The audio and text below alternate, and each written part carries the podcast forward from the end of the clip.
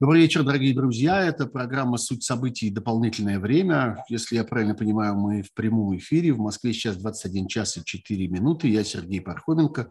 Вы находитесь на моем YouTube-канале. И у меня в гостях Владислав Иноземцев, давно обещанный. Здрасте, Слава, очень рад вас видеть. Добрый, добрый вечер. А, давно обещанный. А, вы, может быть, не знаете, Слава, но я э, в своих там, может быть, двух последних стримах, передачах на живом гвозде и так далее а, вас обещал. И о, говорил о том, что, да, и говорил о том, что у нас с вами состоялся чрезвычайно интересный разговор, что мы как-то вот встретились э, в одном прекрасном европейском городе, более или менее случайно. И вы рассказывали мне о своих взглядах на то, э, что происходит с российской экономикой, что происходит с тем, что мир пытается сделать с российской экономикой, с экономикой агрессора, э, со всякими санкциями и так далее, и так далее. И я тогда э, обратил внимание, что ваша позиция не вполне похожа на позицию очень многих других моих собеседников, вообще наших собеседников, тех, кто говорил на эти темы, а, говорили много кто, и Сергей Алексашенко говорил, и Сергей Гуриев говорил, и э, Олег Ицхоки говорил, э, и, в общем, много разных хороших экспертов, экономистов, э, таких аналитиков и людей, которые профессионально понимают Э, ситуацию в мировой экономике и в российской экономике, обсуждают то, что с этим должно произойти. Э, прежде чем я вам дам слово, я хочу сказать несколько технических вещей. Во-первых, э, обратите внимание, что надо мной висит такой плакатик, который посвящен возможности поддержать этот э, телеканал, поддержать его телеканал. Хорошая оговорка, на самом деле. YouTube канал, конечно, не телеканал. Э, со временем вырастим и до телеканала. Вот, а, YouTube-канал. Э, вы можете поддержать его, поддержать его разовыми э, пожертвованиями или регулярными. Вы можете сделать это, находясь в России или находясь не в России. Вот то непосредственно, что у меня над головой, это для тех, кто находится не в России, а внизу в описании канала – для тех, кто, э, кто из России поддерживает нас. Но самая лучшая поддержка, конечно, это подписка на этот канал и это э, лайки под этой под этим стримом. Это все чрезвычайно помогает для распространения, для расширения аудитории, что нам с вами в условиях такого дефицита свободных русских медиа, в условиях дефицита неподконтрольных каналов информации чрезвычайно было бы важно и полезно. Ну, собственно, вот. А, а теперь давайте... Э, да, последнее, что я хочу сказать, это то, что у нас стрим работает, а, и чат работает в этом нашем стриме. И я вижу разнообразные приветы и сообщения, кто откуда нас смотрит. Вот Украина, Днепр, между прочим, нас смотрит, а также и Сталина кто-то нас смотрит, и э, Москва, и, в общем, кого только, кого только тут нет. И пишут, верните пятничные стримы, обязательно вернем пятничные стримы, все будет хорошо, я буду в эфире уже в эту пятницу тоже, все нормально. Вот. Пожалуйста, ваши вопросы, ваши э, предложения здесь для тем по обсуждениям. Я присматриваю за этим чатом. Мой друг и коллега Кирилл тоже за ним присматривает и поможет мне в случае чего с разными полезными сообщениями. Так что задавайте эти вопросы тут. Слава, дорогой Владислав Иноземцев, уважаемый, уважаемый эксперт и профессор. Простите уж, что я Ой, так да, слушайте, ну, Сергей, Славой называю, но мы с вами давно знакомы. Так, конечно. Друг другу хорошо. А, послушайте, ну давайте вопрос ребром. А, вы не считаете, что, я так понял, а, вы не считаете, что ключ к прекращению войны, как считают многие, Э, находится в том, чтобы э, создать ситуацию э, бойкота российской нефти и российского газа, прекратить торговлю энергоносителями с Россией, лишить таким образом агрессивный путинский режим средств для продолжения этой войны. И вы считаете, что ключ совершенно не в этом месте, а как-то все это устроено по-другому. А как это устроено? Расскажите, пожалуйста. Что вы думаете? Ну, слушайте, если говорить о том, как это устроено, то, по-моему, э, по-моему, это устроено совершенно обычным образом, как всегда была устроена война. А, я, честно говоря, не очень помню, чтобы какая-то война прекращалась за счет экономической блокады. Э, мы помним, что так сказать, не будем там анализировать и уточнять связи между этими режимами, но Германия до июля 1944 года, когда война фактически вошла на ее территорию, не снижала выпуска промышленной военной продукции, поэтому и уж она-то никакой нефти не экспортировала, и никто с ней вообще не торговал к тому моменту. Она сама пыталась ее извозить из Румынии, несмотря на это, как бы фашистский режим сопротивлялся по полной программе еще почти что год. То есть в данном случае мне кажется, что война есть война, экономика есть экономика. У меня на этой неделе выходит большая статья, интервью в Эль Паис в Мадриде на эту тему. И эти вещи мало пересекаются. Они как-то соединились лишь в воспаленном воображении э, западных э, стратегов последних лет, э, когда кому-то показалось, что экономические санкции могут остановить войну. Ведь даже единственный пример успешных относительно экономических санкций, которые продолжались там, если я не ошибаюсь, лет 25, были санкции против режима апартеида в ЮАР, угу. которые действительно изменили этот режим и, в общем-то, вынудили его пойти на определенный пересмотр своих политических принципов, но это был именно а, попытка изменения логики режима во внутренней политике. А, я, еще раз повторю, не знаю, когда вы э, санкции остановили войну, тем более санкции против такой большой экономики, как Россия. Да, мы можем вспомнить пример Сербии первой половины 90-х, когда, в принципе, Дейтонские соглашения были подписаны под очень сильным прессингом Запада. Но тот прессинг касался, в общем-то, ну, мизерной, на мой взгляд, экономики европейской, какой была сербская экономика, ну, югославская, что осталось страны. И плюс к тому, а, эти санкции были столь радикальны, что они, как мы помним, привели к инфляции в миллионы процентов и к падению ВВП почти что на 40 процентов. То есть в данном случае речь идет о том, что да, это были случаи, когда санкции действовали. Но когда речь идет об экономике с населением 140 миллионов человек и с большим ВВП, э, ну, конечно, они самодостаточны ни в каком э, аспекте, но все-таки довольно значительные, которые производят большую часть того, что ей необходимо, и более того, что особенно важно, что от нее довольно сильно зависит внешний мир, то вот в таком контексте я, честно говоря, никогда не предполагал, что санкции могут остановить войну. То есть они могут разрушить экономику, они могут серьезным образом а, обвалить уровень жизни, они это сделают в конечном счете. Вот. А, может быть, они даже смогут заблокировать развитие целого ряда отраслей, что тоже вполне возможно. Авиационная отрасль стоит, автомобилестроение фактически стоит, а, и раскочегарить их будет крайне сложно, если вообще вероятно. Но вот именно военный аспект этой темы я никогда не рассматривал всерьез. Я не понимал и не понимаю людей, которые рассказывают о том, что через месяц после эмбарго энергетического России придет просить прощения освободит Крым и Донбасс. Вот это логики я не понимаю. Ну, знаете, про месяц никто особенно не говорил, но, как я понимаю, логика заключается в следующем. И мне самому эта логика достаточно близка, признаюсь. Война стоит денег. Да. И в сущности задача заключается в том, чтобы деньги кончились.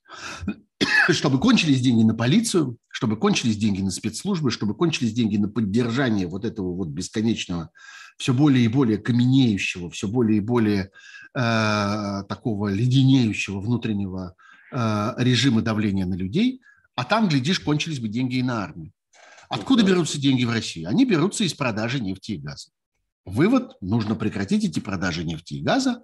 Нужно сделать так, чтобы никто никаких, э, никаких доходов от продажи нефти и газа больше не получал. Вот с чего, собственно, все начиналось. И мне кажется, что э, в какой-то момент возник некоторый консенсус, связанный с тем, что нужно заканчивать зависимостью, потому что вот это всех начало тяготить и пугать то, с чем мирились на протяжении целых десятилетий предыдущих, с зависимостью от российских энергоносителей. Э, выяснилось, что э, люди, так сказать, режим, который управляет этими энергоносителями, режим совершенно безумный, мы это видим на этой войне, и э, все больше стран начинают говорить о том, что мы не хотим больше от этого зависеть.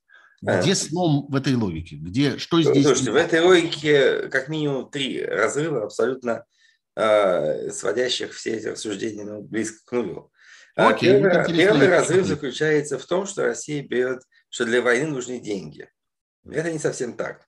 Для войны нужны деньги в незначительной степени.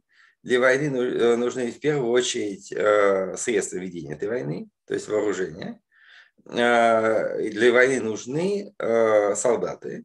для войны нужны ну, как бы постоянно вот эти подвод, ну, там, условно инфраструктура, снабжение, продовольствие, топливо и так далее. То есть для войны нужны материальные ресурсы и небольшой объем денег для выплаты зарплаты контрактника. Мы видим по российской армии, что, так сказать, там за убитого э, сказать, оккупанта выдают там по 5 миллионов рублей в лучшем случае, ну, может по 10. Э, даже если взять потери российской армии по данным украинских военных, то перемножив там э, сколько, 30 тысяч человек на, соответственно, 5 миллионов рублей, мы получим 150 миллиардов. Это, в общем-то, 2 миллиарда долларов, это объем экспорта энергоносителей за два дня. А, это вот, собственно, все, что а, в денежной форме потрачено российскими властями. Все остальное – это материальное снабжение, по большому счету. Не говоря о том, что очень много из ресурсов, которые были брошены на эту войну, унаследованы еще от Советского Союза в виде старой техники. Поэтому если Уралвагонзавод, условно говоря, готов работать в долг, а мы прекрасно с вами помним 90-е годы, когда задержка по зарплате были полгода, но продукция mm-hmm. производилась. То есть если в данном случае представим себе, что Путин возрождает такую же экономику, то никаких денег, по большому счету, э, этой стране для ведения войны не нужно. И это, ответ не такой уж праздный, как может показаться, потому что на самом деле мы видели, опять-таки, в 90-е годы, как экономика России работала без денег годами. Нехорошо, но работала. Э, более того, я хотел бы сказать, что в 92 году, в первый год независимости Российской Федерации, объем военного производства был приблизительно в 20 раз больше, чем сегодня. Это так, для слова. Второй момент заключается в том, что деньги берутся из экспорта нефти и газа. Это тоже неправильно. Да, э, бюджет в благополучные времена сверстан таким образом, что порядка 40% и даже больше иногда э, поступает так, так называемых нефтегазовых доходов. Ну, во-первых, это нефтегазовые доходы не только от экспорта да, часть из них она а, э, обеспечивается и внутренним рынком. Потому что, допустим, налог на добычу полезных ископаемых взимается безотносительно к тому, куда эти полезные ископаемые пошли. Заправили mm-hmm. ими свою машину в Подмосковье, или они отправились в Германию, или в Китай. А, поэтому как бы здесь тоже нужно немножко скорректировать относительно того, сколько денег приходит из-за рубежа. Это раз. Второй момент заключается в том, что если взять э, последний отчет Минфина, а, по-моему, данные за апрель относительно стоимости войны, то по линии военного ведомства будут потрачено около 600 миллиардов э, рублей за месяц. 600 а миллиардов рублей за месяц – это, в принципе, сумма где-то порядка 6-7 триллионов в год. Это 5% российского ВВП. А, в случае необходимости, если вдруг завтра действительно вентиль прекращает, ну, перекрывается, нефтегазовых доходов, то занять на внутреннем рынке 5% ВВП не составляет никакой сложности. Для сравнения можно вспомнить, что дефицит э, бюджета Соединенных Штатов в 2020 году был приблизительно 13% ВВП. А, более того, в России внешний, э, ну, вообще долг правительства составляет где-то 21% ВВП, при том, что в США сейчас 130. Поэтому напечатать на 5% ВВП денег и раздать тем же самым воякам, тем же самым работникам оборонного комплекса Э, закупить на них э, топливо на внутреннем рынке, оплатить э, там, железным дорогам и прочим структурам, которые поставляют туда вооружение и людей, не является большой проблемой. Я думаю, что минимум два года – это вообще не тема для дискуссии, в том плане, что занимать деньги на внутреннем рынке очень легко. И инфляцию такой объем денег не разгонит серьезным образом, тем более, что в начале года она уже была довольно высокой, сейчас будет затихать. Это как бы второй момент. Третий момент – он заключается, так, ну, сейчас, может быть, я уже что-то забыл, но в любом случае, давайте начнем с этой части. То есть экономически, мне кажется, что у Путина есть достаточно большие возможности, даже не получая э, денег от экспорта нефти и газа, э, продолжать финансировать войну. Вот я бы назвал два года как минимальный срок, который может делать это вообще не получая ни копейки от нефти и газа. Плюс еще два момента. Э, когда мы говорим перекрыть вентиль, мы очень себе льстим, потому что э, в данном случае слово Европа превращается во весь мир. Что неправда, потому что европейцы, во-первых, да, вот они приняли в шестом пакете санкций решение о эмбарго по нефти. Во-первых, это эмбарго не полное. А, то есть оно затронет приблизительно 65% поставок, ну 60-65%, которые идут по морю. Остальные пойдут по трубе, как и шли. А, плюс к этому оно вступает в силу через 6 месяцев, а по нефтепродуктам через 8 месяцев.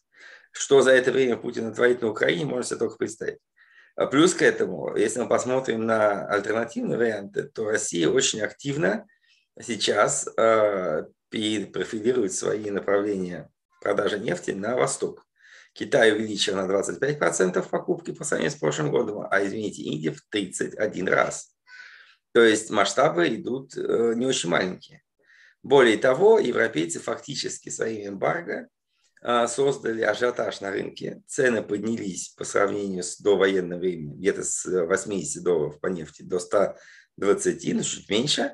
А тем самым Россия может предоставлять и предоставляет скидки приблизительно аналогичного масштаба, где-то около 40%, 30-40% китайцам и индусам. И эти э, объемы нефти прекрасно уходят на новые рынки, и люди жутко счастливы, что они покупают дешево. Но для россиян, для Кремля это не дешево, это ровно цены предвоенного периода. То есть Россия вообще ничего не потеряла, а только потеряла ту маржу, которую европейцы, собственно, ей как бы и подкинули. Я уж не говорю про газ. А, в начале прошлого года там цена 450 долларов была очень высокой, а сейчас уже 1200, это счастье. То есть в данном случае европейцы своими попытками закрыть вентиль э, пока только раскручивают цены, э, оставляя прежние другие рынки открытыми. Вот, собственно, такова картина. И где альтернатива?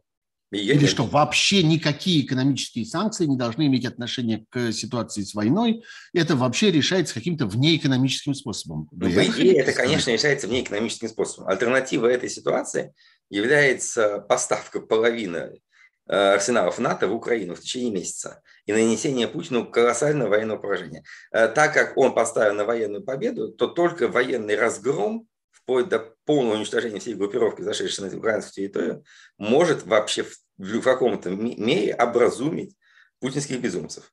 Вот только и всего. Потому что, тем более, никаких санкций вот лично они никогда не почувствуют. А, а так сказать, эффект военного поражения для их избирателей, для их адептов, для тех, кто верит, что Путин великий стратег, он сделает очень много. Поэтому, еще раз говорю, война есть война, экономика есть экономика. Если вы хотите говорить об экономике, то я бы сказал, что альтернативой является абсолютно противоположная ситуация, а именно полное перекрытие любых продаж, чего бы то ни было в Россию. То есть полная блокада на экспорт из Европы, а не на импорт в Европу.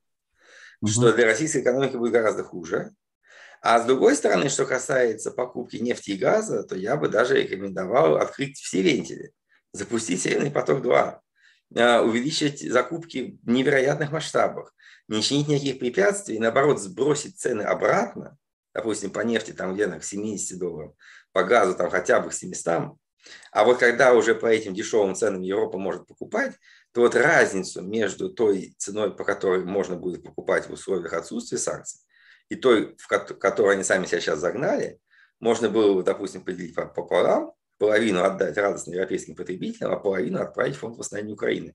Это, по крайней мере, было бы нормально, потому что сейчас... То есть речь идет о какой-то э, пошлине или таком, о чем-то вроде акциза, специального. Да, о чем-то вроде на, налога на, на импорт российских mm-hmm. энергоносителей. Его предлагали в свое время, месяца полтора назад, активно предлагали поляки. Что, на мой взгляд, было очень разумно. Но в итоге э, доминирующей оказалась другая точка зрения.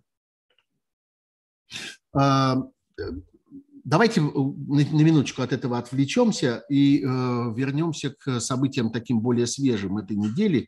Тем более, что, как я понимаю, они связаны здесь в один клубок, если вы говорите uh-huh. о перепрофилировании на восток и так далее. Чрезвычайно интересный инцидент, а может не инцидент, а прям событие, Э, произошло во время вот этого так называемого Петербургского форума, когда достаточно неожиданно, на мой взгляд, выступил э, Такаев, лидер э, Казахстана. Выступил с несколькими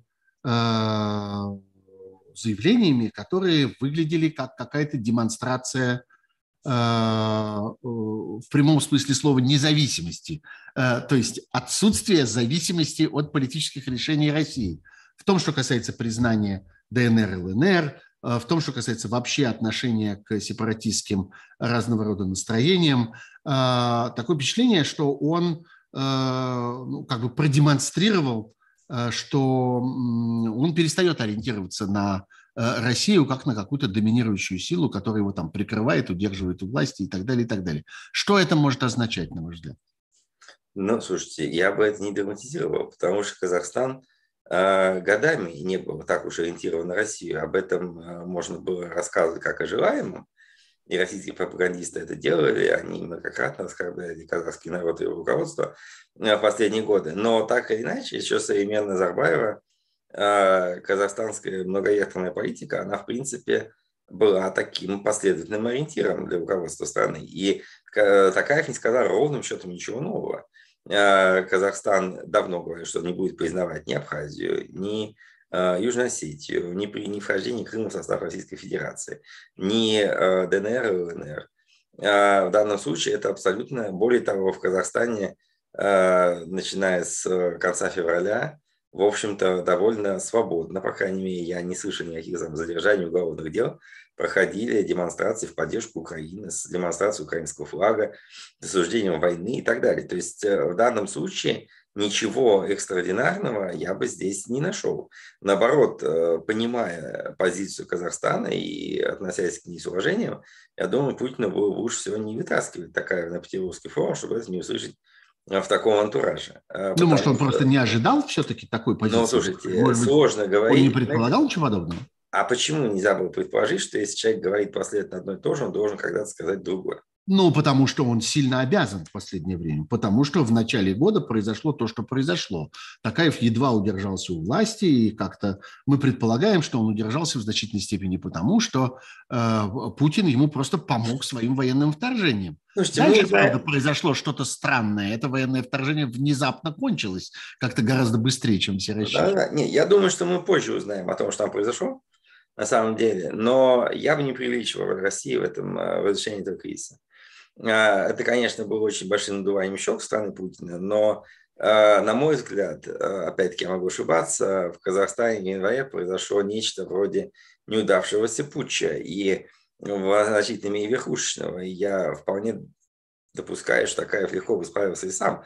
Конечно, может быть, в Алматы погромили бы больше зданий, но, по сути дела, это был путь старой Назарбаевской верхушки и конкретно его клана – а, причем не самого Назарбаева, а именно его близких родственников и некоторых приближенных, которые поняли, что уход э, его от власти уже окончательный, и, собственно говоря, э, попытаются это предотвратить. Но в любом случае, я не думаю, еще раз повторю, что без Путина там бы никто не решил эту тему. Э, Смотрите, вот, да. э, простите, пожалуйста, вот один из наших слушателей, Илья Приходько, задает вопрос, который я сам хотел бы задать вам следом ровно по этому поводу. То, как быстро вышли сейчас русские из Казахстана, говорит о том, что страна под другой сферой влияния. Понятно какой, но он на Китай намекает. Это ну, смотрите, на самом деле Казахстан под разными сферами влияния. Э, самыми большими э, инвесторами туда являются вовсе не китайцы, а американцы и европейцы – а, Казахстан единственная страна а, Центральной Азии, более половины экспорта которой идет в Европейский Союз, как ни странно, ни в Китай, ни в Россию. А, это страна, которая выстраивает очень сложные отношения и с Европой, и со Штатами. Штаты являются одним из крупнейших стратегических инвесторов нефтянку, и с Китаем, и даже с Турцией. То есть, по сути дела, это действительно очень многовекторная политика. И вопрос заключался не только в том, что они послушались какого-то свистка из Пекина, а они побоялись, честно говоря, э, потерять слишком много контактов в мире, переориентировавшись только на Москву, потому что это однозначно э, это означало бы именно это. То есть если вы э, полностью начинаете смотреть Путину в рот, то тут же от вас отворачиваются фактически те, кто держит стратегические позиции вашей экономики. В отличие от России, казахстанская нефтянка принадлежит иностранцам больше на 60%, и даже ядерная отрасль производство урана, второго экспортного товара, тоже в основном принадлежит иностранцам. А, но здесь, если уж говорить про Казахстан и Среднюю Азию, я бы заметил очень важный момент. Дело в том, что, к сожалению, вот то, что сейчас происходит, э, не находит должного отклика на Западе. Потому что у меня кстати, была достаточно большая статья написана в Independent, на, по-моему, две недели назад, на эту тему, потому что санкции, которые Запад ввел в отношении России, очень сильно ударили по э, странам Центральной Азии, совершенно не причастными к российской агрессии. То есть э, это касалось и обвала сначала курса рубля, который вызвал потрясение на валютных рынках там. Это касалось и э, серьезных подозрений, которые возникают сейчас в западных финансовых структурах относительно переводов и движений средств. По счетам оттуда, потому что на Западе все считают, что это именно русские стали там отмывать деньги. А, очень большая проблема возникли с транзитом, а, и совершенно не случайно видимо, так сказать, случились какие-то проблемы в Новороссийске, после чего ровно на следующий день после выступления такая перестала поступать казахская нефть по э, Каспийскому трубопроводному консорциуму на экспорт, а это очень мощный удар, это 60% экспорта, и, и многое другое. То есть, по сути дела, если Запад нанес такой удар по России, то он должен был, или, по крайней мере, должен сейчас просчитывать э, такой collateral damage для этих стран, которые вовсе не совсем пророссийские, а очень даже смотрят в разные стороны. И без поддержки э, того же Казахстана и ряда центральноазиатских стран со стороны Запада, я думаю, невозможно добиться ослабления там российского и китайского влияния, в чем Запад наверняка заинтересован. То есть у вас нет ощущения, что то, что произошло на этом форуме, и то, что говорил Такаев, я много слышал, так сказать, таких версий, таких мнений, это просто, что называется, товарищ Си просил передать. Что в действительности это скорее китайская позиция, которая была транслирована. Си разговаривал с Путиным по телефону интимно за день до этого. Поэтому я думаю, что он мог передать все, что хотел. Ну, он хитрый товарищ Си, он что-то говорит ну, сам по телефону, хитрый, а да. что-то передает через другого товарища. Нет, нет, я думаю, что на самом деле, вот мое объяснение, что инцидент с товарищем Такаевым, он был похож приблизительно на то, как Путин лез в Украину. Типа ему рассказывают его товарищи, что там Киев сдастся через два дня, и все побегут ему целовать ноги, а получается mm-hmm. немножко наоборот. А, и, видимо, то же самое происходит э, с информационным фоном после января в Казахстане казахстанском направлении, когда ему говорят, что все, вот там все чудесно, там все вас любят, э, вы великий батыр, все такое прочее, а потом вообще не слушают то, что говорят казахи. А потом выясняется, что они приезжают в Петербург и говорят ровно то же самое, что говорили раньше. А, еще один сюжет, мне кажется, чрезвычайно важный и, может быть, только начинающийся, которому предстоит развиваться дальше, это история с э, Литвой и Калининградом. А, вы понимаете, о чем я говорю. Да. Для наших слушателей скажу, что речь идет о том, что Литва э, более или менее внезапно, во всяком случае, на внешний взгляд внезапно, может, на самом деле к этому была длинная какая-то подготовка, заявила о том, что не э, будет больше пропускать по железной дороге те грузы, которые являются как бы подсанкционными в Калининград. А подсанкционные грузы это, собственно, все, что нужно для жизни. Это стройматериалы, металлы, трубы, э, топливо, чего там только нет. А, и это, в общем, очень похоже на пока еще все-таки частичную, но довольно серьезную блокаду Калининграда с суши, с, с железнодорожного, э, по железнодорожному транспорту. Э, реакция России разнообразная. И э, э, пока сугубо словесная, как я понимаю. Мы будем отстаивать наши интересы да. и так далее. Что за этим за всем стоит и чего надо ожидать? Это еще один кризис, это еще одно направление удара. Что это такое? Слушайте, я, честно говоря, не знаю, что за этим стоит. Э, есть разные точки зрения версии. Мне кажется, что э, в это просто приведение Э, действий Литвы в соответствии с общеевропейским законодательством. Потому что, например, белорусско-польская граница, например, закрыта уже просто достаточно давно. А, Литва... Да, но это совершенно не дает такого болезненного эффекта. Там нет никакого Калининграда. На Конечно, нет, нет Калининграда, да, это верно. Вот. Но, с другой стороны, Литва имеет полное право пропускать или не пропускать те иные грузы, а, и вообще закрыть границу она тоже вполне может, да, потому что это граница не с Россией, мягко скажем, граница с Беларусью. То есть Литва вполне может сказать, что в результате тех попыток прорыва этой белорусской границы, которые происходили там в последний год, она вообще закрывает эту границу для всех путей сообщений. И э, обвинить ее в этом на самом деле, по-моему, невозможно. А, если Россия такая великая и могучая страна, она может обеспечить Калининград помоем. А, да, действительно, были соглашения в начале 2000-х годов, когда Прибалтика входила в ЕС относительно гарантированности транзита. Но, опять-таки, вопрос не шел о каких-то санкциях тогда в отношении России. Санкционная политика, она, на мой взгляд, перевешивает эти договора, потому, таким же образом, как, допустим, она перевешивает и договора относительно там, поставок нефти и газа, которые будут заключены порой на 20-30 лет. Поэтому я думаю, что э, реакция может быть только словесной. А, какое-либо, какое-либо там вторжение России в Литву через Белоруссию, а, там уже стали говорить про Сувалкинский коридор и так далее. Я, честно говоря, не жду, просто по той простой причине, что я понимаю, что можно очень низко оценивать степень адекватности руководителей в Кремле, но все-таки я считаю, что война в Украине была начата именно как следствие достаточно большого просчета в стратегических оценках. И э, время таких просчетов закончилось. Россия в течение там, четырех месяцев не может захватить несколько областей в Украине, которые НАТО так и не поставляет нормального оружия. Но на, и на этом фоне вторгаться в Литву как страну члена НАТО со всеми вытекающими последствиями, я думаю, было бы совершенно безумно. Поэтому... Вы считаете, что такого заблуждения все-таки не существует? Понимаете? Вот такой глубины а, заблуждения, которое было относительно Украины, относительно Литвы все-таки заблуждение. Нет, смотрите, э, оно слишком очевидно в данном случае, потому что в случае с Украиной э, в России знали, что это страна, которая не является членом НАТО, которая не имеет ни одного обязывающего договора с западной страной о военной помощи. А, то есть даже Польша не обязана была прийти на помощь Украине в случае вторжения третьей страны.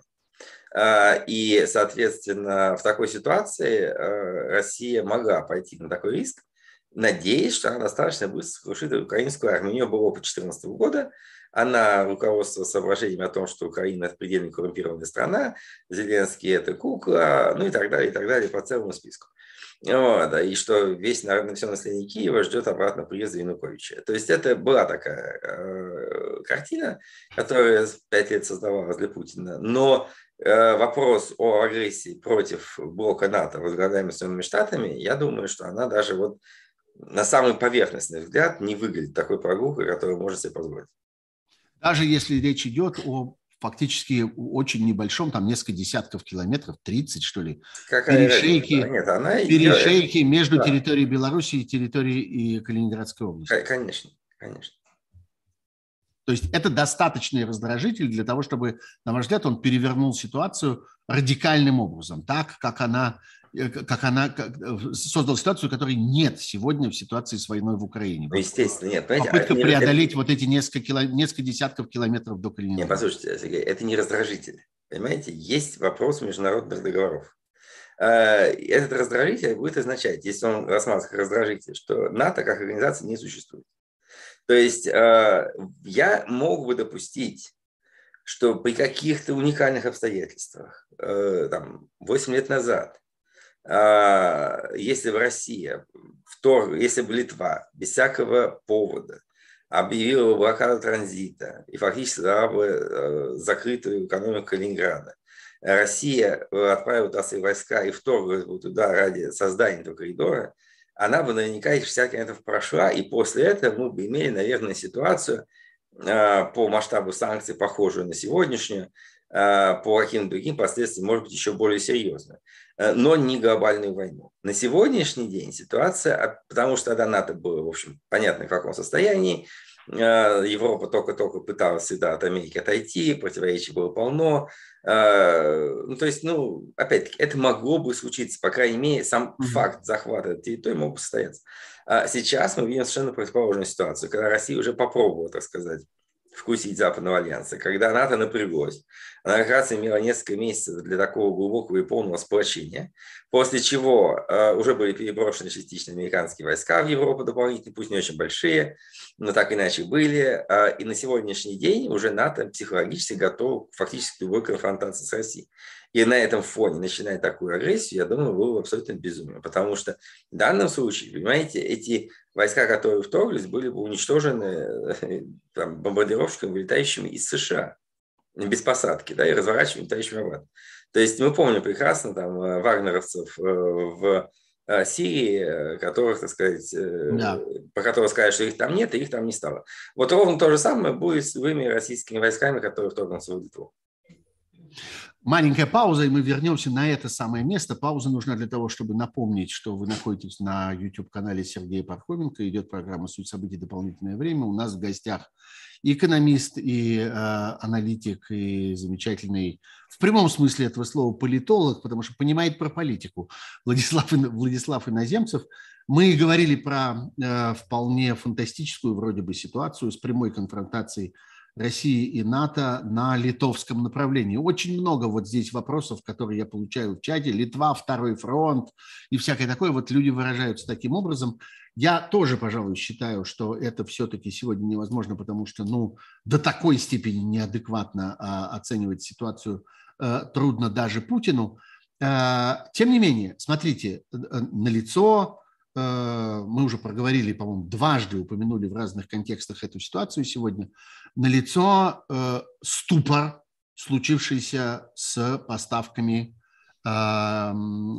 натовского оружия в Украину. Вы сами сказали, что это ключевая да. вещь, я абсолютно с вами здесь согласен.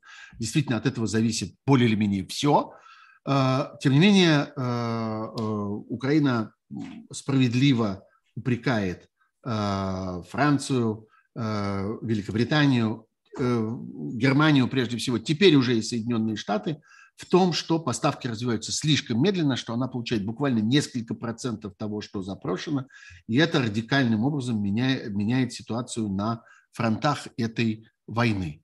А, как вы это объясняете, насколько это внутренняя для этих стран ситуация, насколько это согласованная ситуация между этими странами? И вообще чего следует ждать на этом направлении?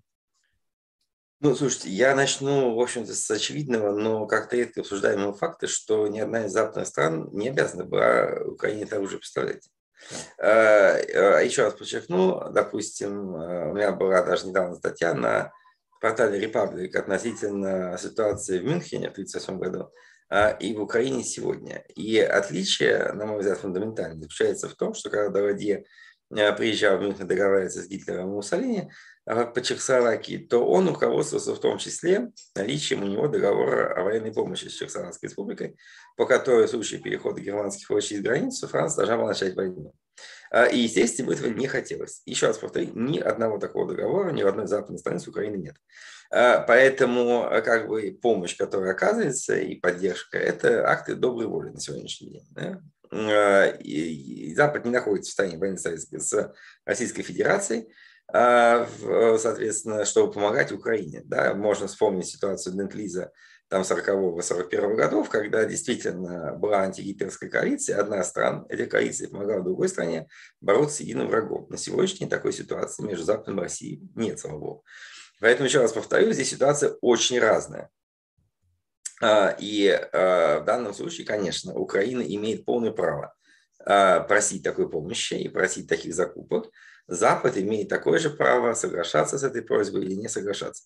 Естественно, а, западные страны сейчас хотели бы остановить Россию. Именно потому, мы начали с этого наш разговор по поводу энергетики, я вспомнил, что от такой безумной страны никто не хочет зависеть.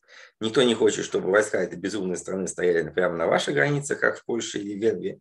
Пусть лучше они находятся где-то под Харьковом, Никто не хочет, э, чтобы Путин осознал себя еще более великим геостратегом и полез еще куда-то дальше. Э, в этом отношении у Запада есть глубокое понимание, вот, что... Но это самый главный аргумент, что на Украине дело точно не остановится, если возникнет хоть минимальная у Путина представление о том, пусть ложное, пусть фантастическое, о том, что он эту войну закончил успешно. Она точно вот не как раз с этим я тоже не согласен. Я знаю, что такое представление доминирующее, но я абсолютно уверен, что на Украине эта война закончится. А, потому что по нескольким причинам. Во-первых, все-таки у Путина есть на сегодняшний день, знаете, Путин и экспансионист и имперец, но он такой великорусский, великодержавный имперец. А, для Путина геополитической стратегией была, извините, не распад Варшавского договора, крушение Советского Союза. Более того, он проявляет изрядное, так сказать, безразличие э, завидное к Азербайджану, э, к Туркмении, к замечательному таджикскому народу, туркменскому народу и их руководителям. Он не хочет восстанавливать эти территории. Ему нужны старые славянские русские территории, как он их называет, он дарится в историю ради этого.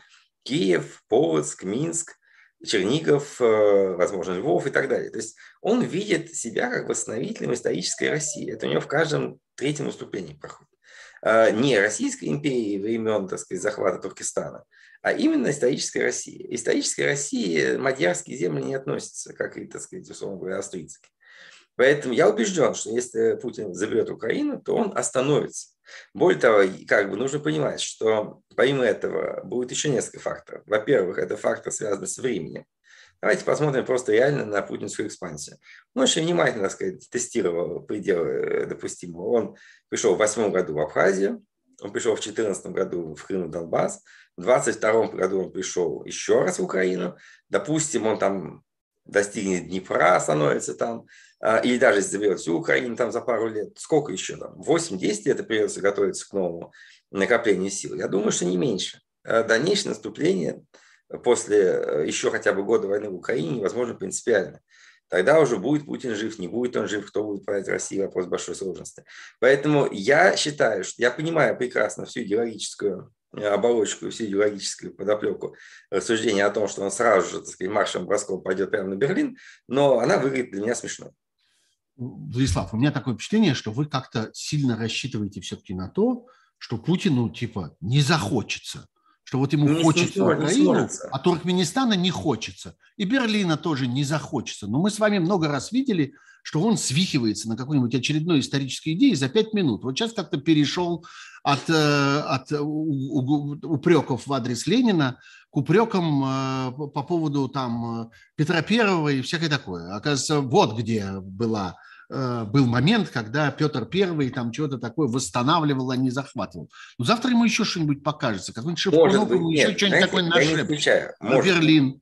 Может быть, это... Кажется, что. Екатерина происходила из германских княжеств, и эти княжества да, тоже все, часть все, России. Все Гольштейны, которые ближе к О, вот, да, давайте вернем Шлезвиг-Гольштейн. Отличная вещь. А это ну, Госдвигание, если я правильно помню. Да, я все-таки хотел бы что сказать. Ну, знаете, исключать ничего нельзя. Я в данном случае с этим полностью согласен. Да, я слышу постоянно аргументы, что не надо говорить о том, что режим прочим, потому что Россия имеет свойство снять за три дня и так далее. Это все им известно, да, и там в 88 году все считают, что СССР будет еще вечным.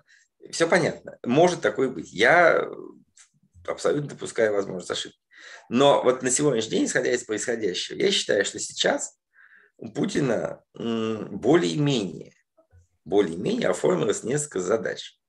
А, это задачи связаны с тем, что он понимает уже, по крайней мере, там люди типа Гурин объясняют ему, что нужно что-то делать с экономикой. Ее надо как-то перестраивать, надо как зафиксировать. Пусть в худшем состоянии, безусловно, но как-то ее надо зафиксировать. Это было сказано на том же Петербургском форуме. А, у него возникает понимание того, что в Украине пока удается очень мало. А, я думаю, что мы увидим дальнейшую усилия. Я думаю, что мы увидим даже всеобщую мобилизацию. Посмотрим, чем это даст. Но так или иначе, вот эти все э, события, они на протяжении ближайшего года приведут к очень серьезным репутационным потерям для Путина а, и очень серьезным материальным потерям. А, и потерям а, в отношении к нему той же самой элиты, по крайней мере, военной. Да?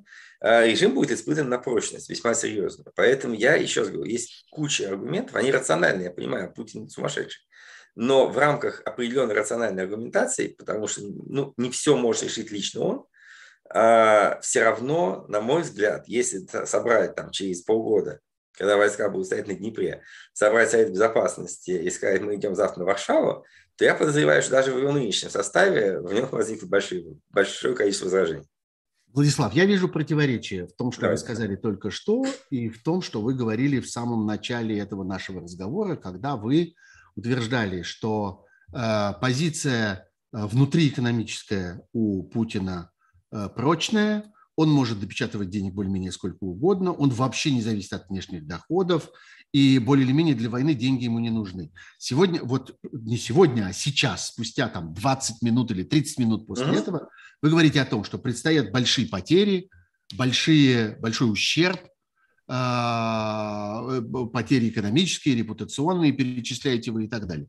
Как с этим нам обойтись? Мне кажется, Знаете, что здесь нет это две, две разные истории, нет? Нет, это одна и та же история. Смотрите, значит, мы начинаем наш э, разговор с ситуации в Украине. А, я могу повторить то же самое, что я сказал, и, и уточнить следующим образом, что война в Украине, той интенсивности, которая ведется сейчас, абсолютно э, может быть профинансирована и она не угрожает ни, внутренних источников. Ни экономической ситуации в России.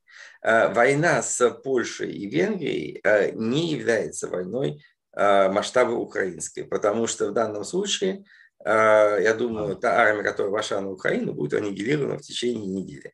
Поэтому вот этот момент, он абсолютно другого порядка. Да, мы видели войну в Сирии с сирийскими боевиками и видели войну в Сирии с американской э, дальней авиацией. Это были две разные войны. Слава богу, что во втором случае был только один эпизод. Но он, видимо, запомнился. Таких эпизодов будет по всей линии фронта каждый день, каждый час. И поэтому мне кажется, что как раз э, здесь вся логика относительно того, что Россия может сколько-то времени выдерживать эту войну, она обнуляется тут же. А в первом случае мы говорим только о войне в Украине, той интенсивности, которая сейчас Понимаю. Понимаю разницу. Да, но э, теперь, теперь понимаю, что вы, что вы имеете, имеете в виду. Э, смотрите, но э, сейчас попытаюсь, попытаюсь сформулировать, э, э, сформулировать эту историю. Насколько, на ваш взгляд, то, что вы говорите о путинском режиме сегодняшнем, является действительно путинским? Насколько а. э, Путин изолирован сегодня, одинок и уникален внутри этого режима? Или О, то, что говорите вы, это свойство режима в целом, это свойство строя в целом, который таким образом может существовать и действовать без всякого Путина, после Путина, вне Путина, воспроизводя все новых и новых Путиных и так далее. Ну, слушайте, я бы сказал, что это не свойство не строя, а страны и даже народа, потому что вот рассказы о том, что россияне – это прекрасное общество э, нежных эльфов, возглавляемых каким-то э, страшным чудищем, за действия которые несут никакой ответственности, кажется мне абсолютно, абсолютно безумием. Потому что Путин не создал этой идеологии, которую он сейчас несет. Да? Он, по большому счету, очень умело проанализировал ситуацию внутри российского общества, понял, за какие ниточки его можно дергать, тем, чтобы оно ходило строем в ряд и туда, куда ему нужно, и начал эти ниточки эксплуатировать.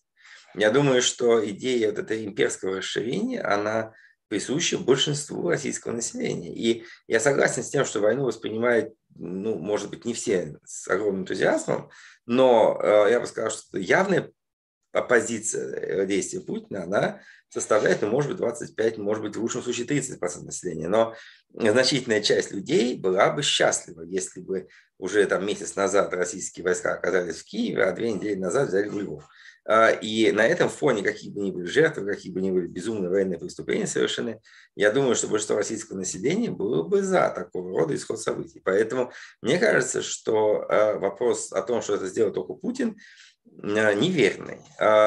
С другой стороны, это не исключает того, что если Путин будет ликвидирован с поста главы режима, то режим, конечно, трансформируется, потому что его интересы очень разнообразны. Там есть много разных группировок элиты, которые Путин вырастил, они, конечно, поднялись на имперских националистических полуфашистских лозунгах и э, инспирациях, но при этом они, конечно, хотели быть э, частью мировой элиты, хотели воровать в России, жить в Европе, э, и так, и, ну и так далее. Да? Это невозможно было у них отнять. Поэтому планы очень многих нарушены радикально. я думаю, что ненависть к Путину среди многих представителей элиты зашкаливает.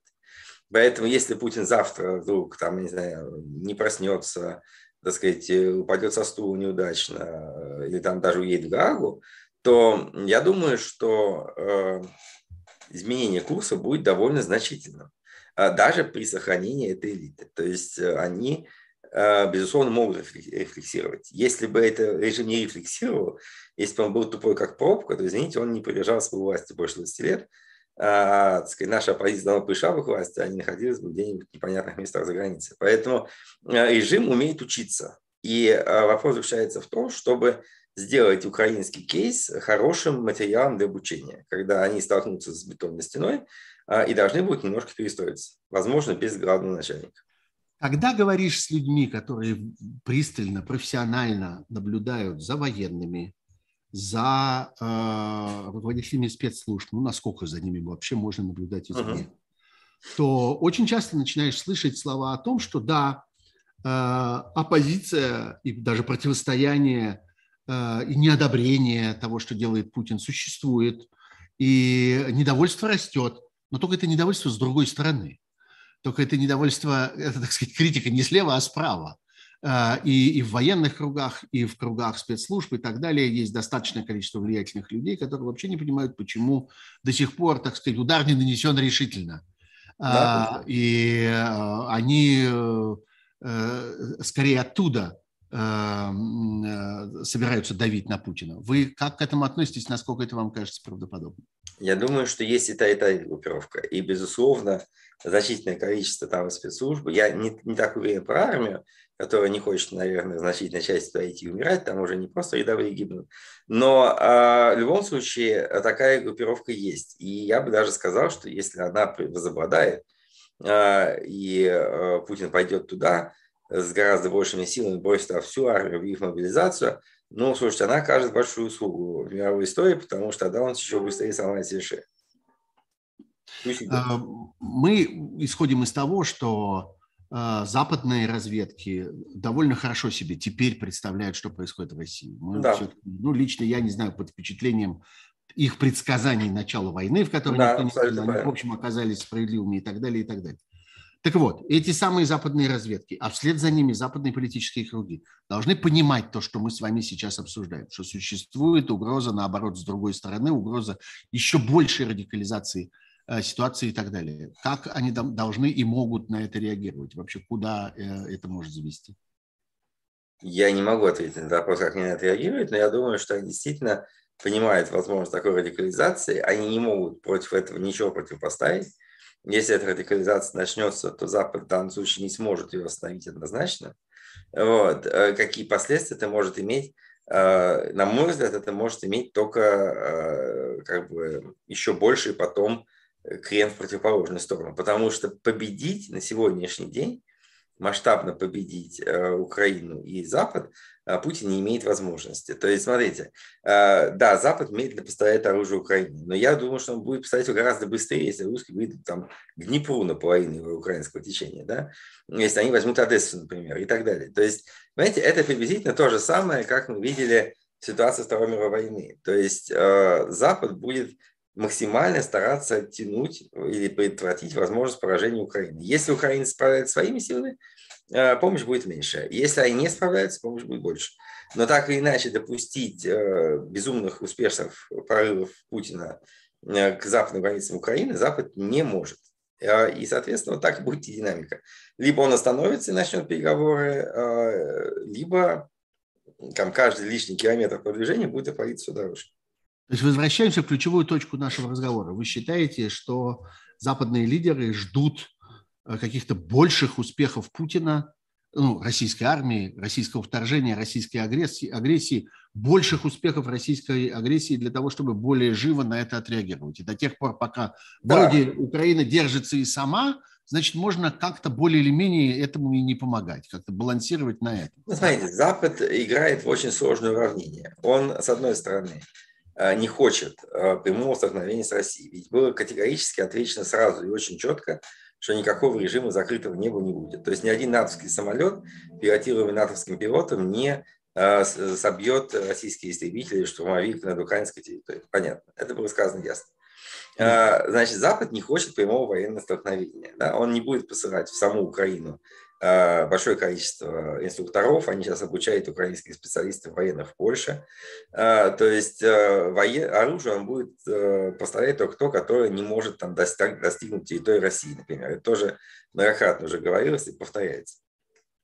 Поэтому в данном случае, да, я думаю, что Запад, он не то чтобы заинтересован в том, чтобы они друг друга долго изматывали, но он заинтересован в том, чтобы помогать Украине до тех пределов, пока это не может привести к каким-то неконтролируемым шагам с российской стороны. И идеальным вариантом для Запада было бы, конечно, какое-то примирение да, на, ну, допустим, на границах ЛНР, ДНР, э, возврат там, того же самого Херсона, который, правда, Россия не собирается отдавать, судя по всему. Но так или иначе, если бы Путин сделал хотя бы серьезный шаг назад, я думаю, что Запад был бы рад э, эту войну остановить. Потому что вот не далее, как, по-моему, дня два назад вышел прекрасный э, материал, подготовленный нашим общим большим другом Иваном Крастевым, э, который анализирует настроение, общественное настроение в Европе, так сказать, выбор между справедливостью и миром.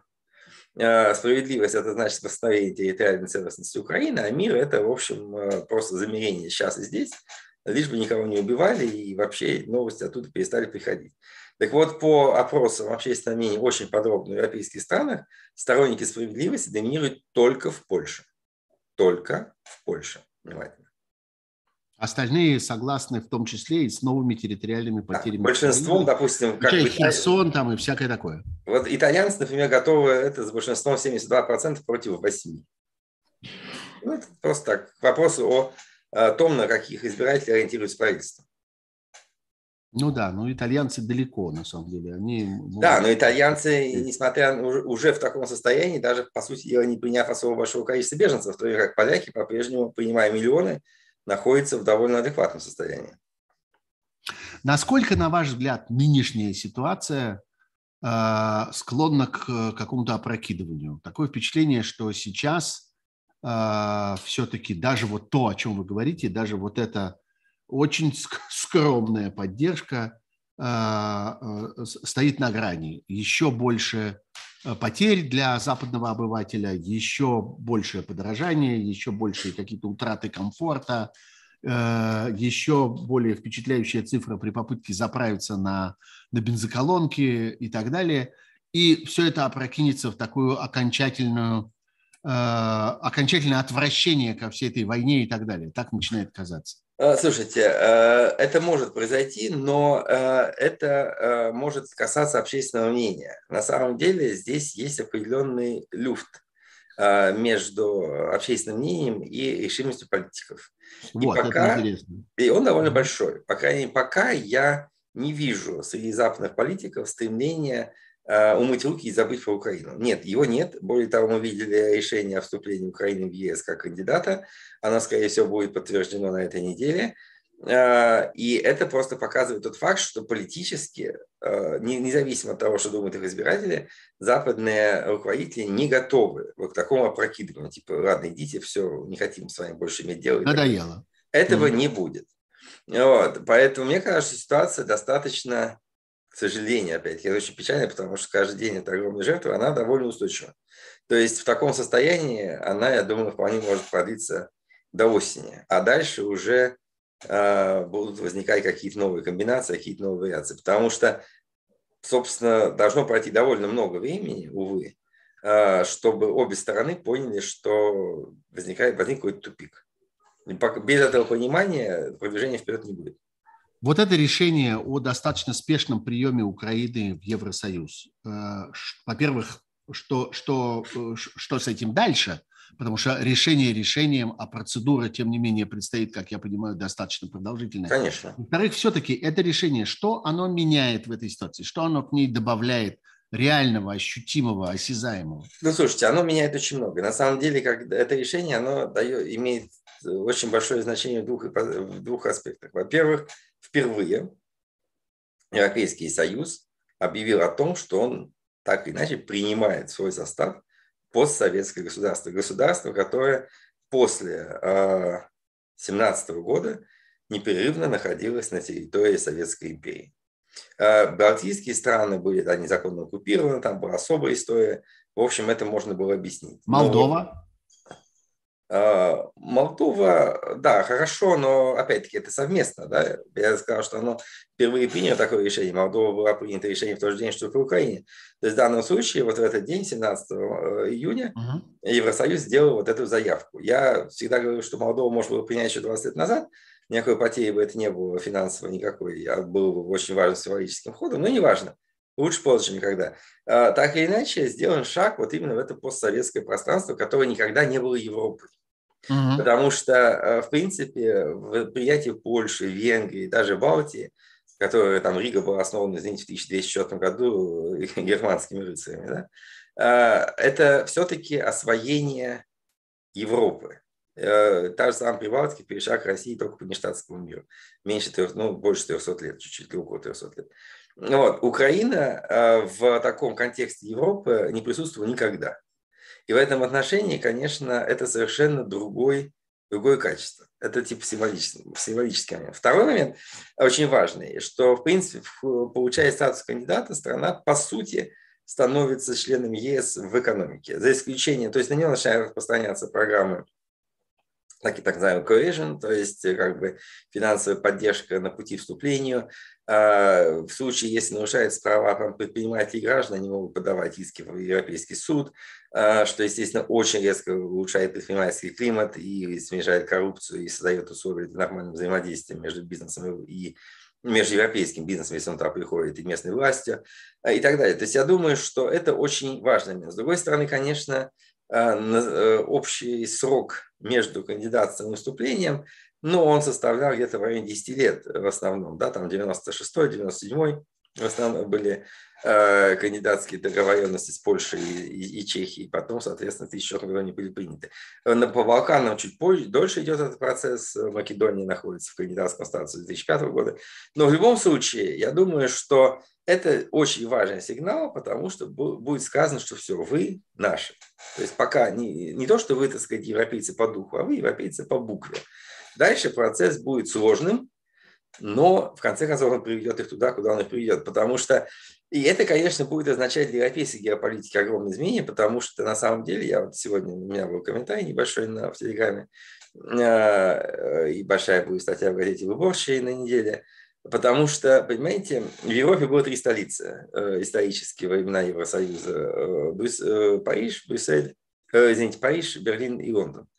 Лондон выбыл.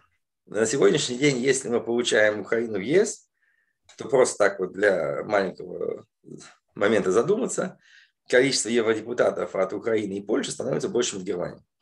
То есть фактически три столицы становятся Париж, Берлин и Варшава.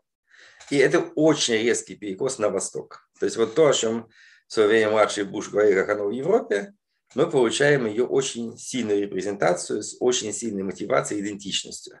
Uh-huh. И это действительно для европейцев огромный вызов, который будет осмысливаться постепенно, но он очень большой. Удивительным образом все-таки не надо забывать, что Украина интересует Европу и вообще весь мир не только как воюющая страна сегодня, но еще и как страна, поставляющая чрезвычайно важные Э, наименования в чрезвычайно больших количествах всякого продовольствия. Может ли каким-то образом это спешное вступление э, Украины в Евросоюз повлиять на ситуацию с продовольственными поставками, на защиту этих поставок? Нет, а, это не, не существенно. Не связано. На самом деле, нет, это может быть как-то связано, но на самом деле вся история с продовольственным кризисом высосана из пальца. Так, ну вот тогда, тогда у нас есть несколько минут, чтобы вы это объяснили. В каком смысле она высосана из ну, пальца? Она высосана из пальца в том смысле, Нету этих что... поставок, нет этого подсолнечного масла в Европе. Где же она высосана из пальца? Э, слушайте, а Европа так много ее потребляет? Да. Да, Очень ну много. не знаю. Потому что статистика показывает, что, допустим, то же самое там пальмовое масло потребляется в разы больших объемах. Да, есть определенные рынки, но подсолнечное масло точно не, не та э, продукция, в которой мировая экономика становится. Есть и соевое масло, есть и оливковое масло, и куча других масел. И Украина ворвалась на этот рынок в лучшем случае 12 лет назад, и до этого мир как-то не помер. Э, что касается зерна, которое все очень активно обсуждается, да, это отдельная локальная проблема стран, которые подсели на украинское и российское зерно, так же, как Германия на российский газ. Это Египет, Иордания, страны Северная Африка. Стран, да, в основном так. Э, понимаете, мы говорим о том, что Европа, э, Россия и Украина являются крупнейшими экспортерами зерна. Да, это правда. Но мы никогда не, не пытаемся говорить о том, какой объем экспорта относительно реального потребления. Но он в лучшем случае в мировом масштабе ставит около 4%. То есть э, продовольствие потребляется в основном по месту производства. Да? Никакой Европе голод не грозит, Соединенным Штатам тем более, Латинской Америке тоже. Она никогда никакое продовольствие этот регион не ввозила. Ну, Северная Африка – это серьезные вещи. Да, Северная Африка – серьезные вещи. Мало не покажется, если там будет вдруг не хватать хлеба и масла. Это верно, об этом много говорится. И я думаю, что вот этот вопрос, он как раз, конечно, должен лежать полностью в рамках э, компетенции и интересов той же самой Западной Европы, Соединенных Штатов, ООН. Э, я думаю, что, условно говоря, там, ну, надо посчитать. Я не думаю, что там очень большие суммы, но где-то там, может быть, 10-15 миллиардов долларов в качестве дотаций на приобретение продовольствия э, для этих стран более чем достаточно, чтобы обеспечить им Э, поставки на это, по крайней мере, на этот год, а дальше посмотрим. То есть, понимаете, вопрос заключается в том, что да, здесь появилась такая, э, ну, скажем так, вот где тонко, там рвется. Вот такое тонкое место возникло в этой вот большой бечевке. Но это одно тонкое место в одной отрасли, в одном регионе. Это, знаете, это несопоставимо ни с разрывом производственных цепочек времен ковида. Это несравнимо с воздействием на мировую экономику в связи с, там, с э, повышением цен на энергоносители текущим. Это вообще несопоставимые вещи. То есть я бы оценил общую э, цену вопроса где-то там максимум 10 миллиардов долларов, в то время как одни потери Евросоюза от эмбарго энергетического могут быть в год 300. Вот, вот это параметр разницы проблем. Э, и, условно говоря, решить этот, этот вопрос э, посредством нескольких международных инициатив – я думаю, не представляет большой сложности. Если вы считаете, последний вопрос для нашего разговора, если вы считаете, что эта проблема высосана из пальца, то возникает вопрос, а кто сосет ее и из какого пальца? Мне Слушайте, кажется, очень многие. Ее намеренно самом... высасывает Путин, опять-таки, что он надувает эту ситуацию. Надувает Нет, вы знаете, у Путина здесь очень много друзей и, и соратников в этом направлении. Ее высасывают очень активно все международные гуманитарные организации а, все страны региона, которые хотят помощи в этой ситуации. А мы знаем прекрасно, какой объем э, разного рода помощи от разных стран идет на мировой юг. Э, на этом деле прекрасно вытанцовывает э, ООН во главе с генсекретарем относительно того, как это все будет ужасно, вместо того, чтобы эту проблему решать. То есть здесь, понимаете, очень много международных организаций по благотворительных, по так сказать, бессмысленных, нашли себе место здесь, так сказать, немножко себе заявить и набить себе цену. Это процесс, который Э, в котором Путин, возможно, участвует, наверняка участвует, но и без него тут хватает желающих. Очень много вы наопровергали сегодня всякого. Дорогой я, слушайте, я ничего не хочу опровергать, я просто, понимаете, мне кажется, историю что... с санкциями опровергли, историю с кризисом вокруг Литвы опровергли, историю с кризисом вокруг Казахстана опровергли, историю с кризисом вокруг э, непоставок э, масла и зерна опровергли. Все у вас не, не так серьезно, как, как в действительности. Да нет, все на самом деле серьезно. Война идет, и она приносит колоссальные жертвы. И это самая главная серьезность, которую мы сегодня имеем. Знаете, гипотетический кризис в Литве или возможный голод в, в Египте – это несравнимо с то, что происходило в Мариуполе, в Буче и в Ирпене. Поэтому, на самом деле, ситуация очень серьезная. Я говорю о том, что мы находимся в состоянии, когда похоже только военное противостояние Запада или участием Запада, Украины и России может ситуацию решить. То есть э, мой главный тезис, что экономика в данном случае становится бессильным. Знаете, это как можно сказать, терапия становится бессильным, нужна операция. Так что я здесь вовсе не оптимист. Да? В каких-то mm-hmm. отдельных моментах может быть. Но, в общем-то, я считаю, что вот, э, всякие примочки уже перестают помогать. Они могут ситуацию как-то немножко зафиксировать, но решить ее они не могут. Спасибо большое, Владислав Иноземцев. Мы час, э, как я и обещал вам, проговорили. Спасибо. Я очень надеюсь, что это не последний разговор, не я последний всегда, Сергей, готов. Всегда с вами очень интересно. Никогда не знаешь, как оно повернется. Вот э, свойство разговора с Владиславом Иноземцевым – нет очевидных ответов на банальные вопросы. Можно их задавать, не боясь что ответ будет таким же очевидным. Спасибо вам большое. Вам спасибо была хорошего вечера. Была программа «Суть событий. Дополнительное время» на канале Сергея Пархоменко. Пожалуйста, подписывайтесь на канал, ставьте лайки, помогайте этому каналу и этим трансляциям. И тогда снова Владислав Иноземцев будет в этом эфире. Спасибо большое. Спасибо. Вам спасибо. спасибо.